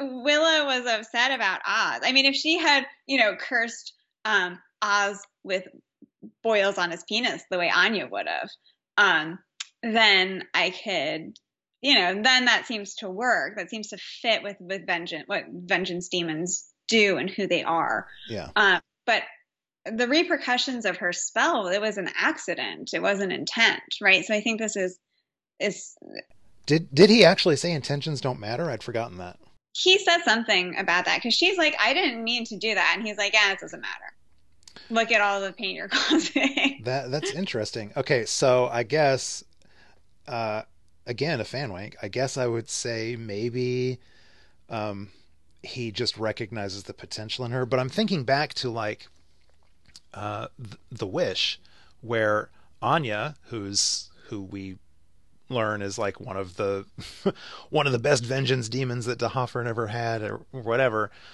She was all she basically was tricking Cordelia, like. she was just trying to draw the words out of Cordelia. Mm-hmm. Um, and the fact that Cordelia didn't actually, like, genuinely wish that, you know, all those terrible things that happen. I mean, the whole rules of vengeance demons and, and that stuff seem pretty loose. Yeah, it's. I guess it seems like that. I can't remember. We get more vengeance demon stuff later. D'Hoffryn comes back, and we we Halfrek and all that, and I don't mm-hmm. remember how how many other rules or qualifications we find out later. So, um, it would have been interesting to explore the notion of Willow as a vengeance demon for a little while, maybe. Yeah, well, I mean, we'll get she gets plenty of vengeance in season. I know. um, uh, another thing that my uh, beloved Spike gets to to demonstrate in this episode is that he's the only one that notices how Willow is hanging on by a thread. Yes, I had a note about that too, about how empathic and sen- like insensitive he is uh, yeah, I think. Um, did you say empathic? Oh, I did, but I meant to say empathetic. Oh, okay. Well, I actually have the word empathetic written down here, and I was afraid to use that word. I was afraid people would say, "No, he is not empathetic." I actually have it in my notes. So yeah, no, he is. He can. He feels other people's pain. Mm-hmm. He doesn't act on it. He's not nice about it. but he, I think he picks up on it. Yeah. No, and I, I believe this is a trait um, I mean, I, I, this is not a revelation. A lot of people believe this, but uh, this is something that was revealed in Lover's Walk with the whole "you're not friends, you'll never be friends." Absolutely, and he's going to. I mean, he's going to be evil about it, uh, but he's going to use it in the Yoko factor, right? Right, yeah. that he uses his um, his em- empathy and percept, you know, and perception to. He knows exactly where the cracks are uh, in in their relationships, and he will he exploits it. Yeah. Um, God, I love Spike so much. Um, so the um, yeah, this is the episode that gives us the line. This is the crack team that foils my every plan. I am deeply shamed. Um, yeah. Uh, what else do we it's, have? I mean, it's also so there. Buffy and Spike. Um, I think it's interesting how their relationship affects each of them. Uh-huh. Right. So so Spike becomes very eager and willing to be integrated into the group, right? As soon as um, you know, helping Giles, and he's like, "Ah, it's almost like you're my father-in-law," you yeah. know.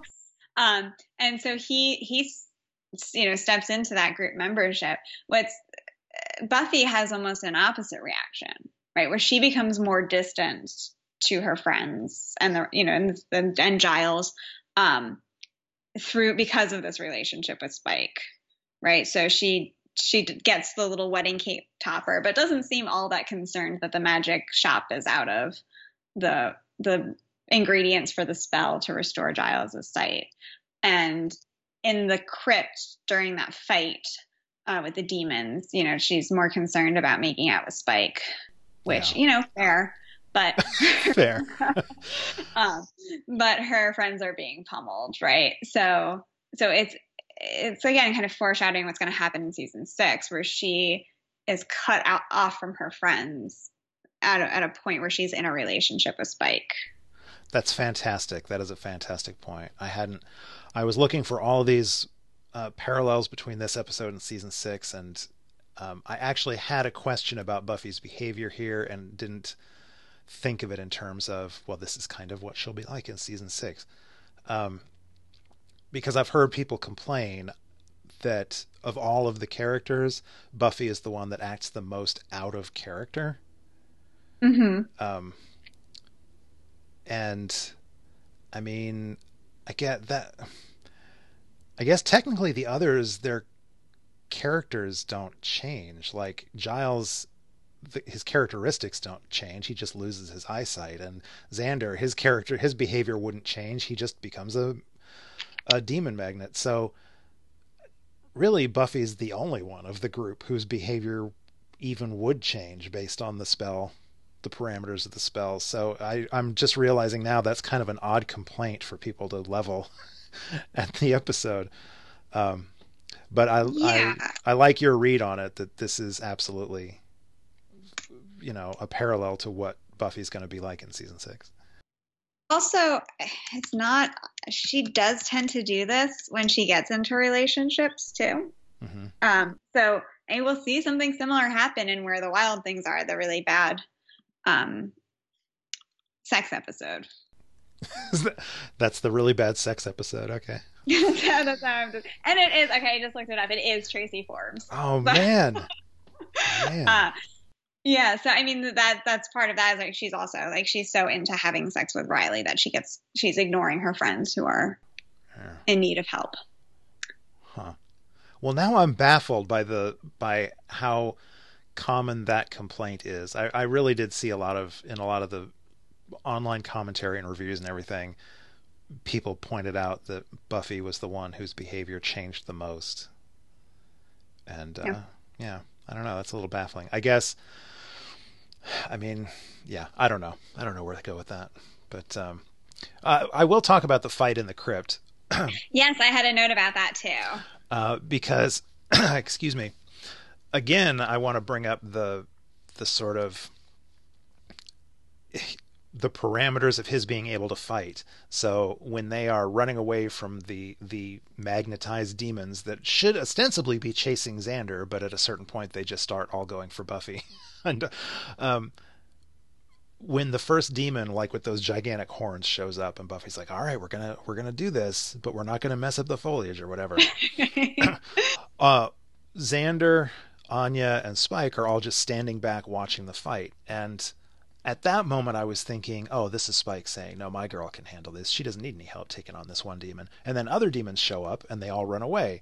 And for a few minutes, I was like, "Why isn't why is Spike not joining in? Like, why are we not seeing Spike ever take the opportunity to help his fiance in this and fight? then it's also it gets really contrived to keep him from helping. yes, yes. And then I realized when we get inside the crypt and and he's like holding the door shut and and he says he says I can't fight, so I don't know if I'll be able to protect you. I was like, oh yeah, he still thinks he can't fight. So we haven't yet real we haven't discovered the caveat to his condition where he can actually fight demons. And I genuinely can't remember when we discovered that. We discovered in Doomed. so is that this season? It's a season. Okay. Yeah, it's in a couple of episodes. It's okay. uh, right after. It's the episode after Hush. Okay, so yeah, it's just a couple episodes away. Uh, and I think the reason they didn't do it is because when he does discover it, you know, at the end of that episode, he gives that great speech about wanting to go out and fight evil yeah. with uh, Xander and so it really needed to have its own own moment that it wouldn't have gotten in this episode. Yes, uh, I agree with you, but that does leave it looking pretty contrived. Why? Oh, it's silly. yeah. Yeah, it's really silly. Um, but anyways. How? What? How? Three excellent questions. Uh, there are so many great lines, you know. And this, I love when Buffy's like, "Oh, I must be immune because I'm a Slayer." That's right. Yeah. Um, their yeah their their discussion of wedding invitations and where to have the oh it's all wonderful and and poor Giles in his ratty old sweater just trying it's, a, it's okay I have more bourbon yeah no it's a it's a really like i said it's a really fun episode. It surprised me how long it takes to get to the spell when i was rewatching it because i you know because when i'm when i think of that episode i don't think about everything that leads up to it. Um because i what delights me is just the the actual spell. Can i be blind too yeah. Yeah. Oh, it's great. Great stuff. I can hear the smacking. I feel like the rest of this podcast episode is just going to be us quoting lines at each other. um. Yeah. Uh, I will. I will give a shout out to Willow's "Speak No Evil" shirt at the end of the episode. It's very cute. It is very cute. This is also. Is this the first time we hear her or maybe anybody use the phrase "so mote it"? Wait, does she say "so mote it be"? I think that's um, the, I think that's how she ends her spell. Which, if I'm not mistaken, that is a that's a real uh, that is a real element to like Wiccan um, chance. I don't know what word to use, but so mote it be is a is an action is a legitimate element of Wiccan whatever mythology, and so I I couldn't remember if we had ever heard that in any previous Willow spells. I don't I don't remember. Okay this is the episode where we dis- where they they introduce passions to the show. Oh yes, yeah. Which that does continue. That does become a running joke, right? I'm not misremembering that. Yeah, it shows up again in Checkpoint in season five um, okay. when when Joyce and Spike bond over passions. Oh, that's right. That's right. That's right. Yeah. Timmy's down yeah, the bloody well and, and Willow calling Spike the undead English patient. Oh, it's so good, so good. That is a great line. Um, this is this is clearly Tracey Forbes' shining moment as a writer on the series. Well, I wonder, and I wonder how like the the undead English patient. Uh, I wonder how much of those lines are Whedon kind of coming in and tinkering, doing a polish, because it feels like a very Whedon line. Yeah, you're right. Um, now I want to go look up Tracey Forbes and see what else she's done. Um, okay, I don't know if I have anything else for this. Is there? Uh, there probably uh, is other stuff, but uh... that is, I think, everything I had in my notes for this episode. So unless you want me to go back and continue ranting about pangs, uh, I think I think I'm out. Uh, well, I'll give you the opportunity. Is there anything major? Is there a major rant that you didn't get to express about Pangs? Let's see. Uh, I uh, one of the things I really took issue with was the um, the first image we get of the warrior embodied. He's slitting the throat of a white woman. Yeah, that was gross. Mm-hmm. Uh, you know that that recalls a lot of racist representations of American Indians as savage others, and yeah, I mean we we we hit a lot of my rant points. okay, all right. Um, well, um, yeah. Again, uh, this episode ran long. I apologize, uh, but it was so there was a lot to say about these. Um, even if half of it was just us quoting Spike. hey, you know what? I would listen to that. like I said, there's bonus episodes coming that are literally just going to be me and guests talking about Spike, and that's it. Um, I'm only half kidding. If people out there are inter- interested in something like that, please let me know. I would happily do that. Um, and I would be happy to come back and talk about Spike at any time. Uh, awesome. Uh, it's great to have a forum, like a forum, to do it instead of just come, going up to strangers. And, uh... awesome. Well, you are uh, absolutely invited back anytime you want. I can't remember if you're if, if you had signed up for future episodes, but um, just let me know uh, whatever you want to come back for, and we'll we'll see what we can make work. Um, thank you for joining me here. Um, we didn't. We never even said the word Hamilton, which is a crime. So I have to have you back so we can talk about Hamilton. That's right. Yeah. um, I was trying to think of where I could fit a Hamilton quote in, and I'm sure I could have. Um, but you know. Yeah, we will. Uh, we we absolutely will have a more Hamilton specific episode at some point, and I'll have you back. Or at the very least, I'll get you on my other show, and we can just talk about Hamilton the whole time. That sounds great. Yeah, I that's another thing that I will talk to anyone about. awesome. So uh, I give all of my guests an opportunity, if they so choose, um, to out themselves in public. Uh, how can our listeners find you online? So I'm at, I'm on Twitter at jessica.houch. That's that's it. Yeah, that's it? I I tweet about uh, I have feminist rants um, and my cats a lot. Awesome. awesome those two things, and and of course Buffy. Actually, I've been doing a lot of uh, research on Fifty Shades of Grey, so I've been talking about that a lot too. Oh, all right. Um, speaking of inappropriate sex. Or... yeah, fan fiction. So that's where that's where that connection comes from. Gotcha, gotcha. Uh, speaking of fan fiction, Jessica, at the top of the show, we talked uh, we, we talked about how you you've done some fan fiction. Yeah, I, th- I think I'm going to keep that my dirty little secret. I'm not I'm not that far out of the closet with my fan fiction yet. Oh, okay. All right. Well, maybe another time. Um, maybe. I, I'm gonna I'm gonna have to go out and search for it somehow, though. Okay. Yeah, I, I will have to uh, read it and see how how embarrassed. It's one of those things that I wrote a long time ago. Uh-huh. Um, so I don't know how embarrassing it is at this point. Okay.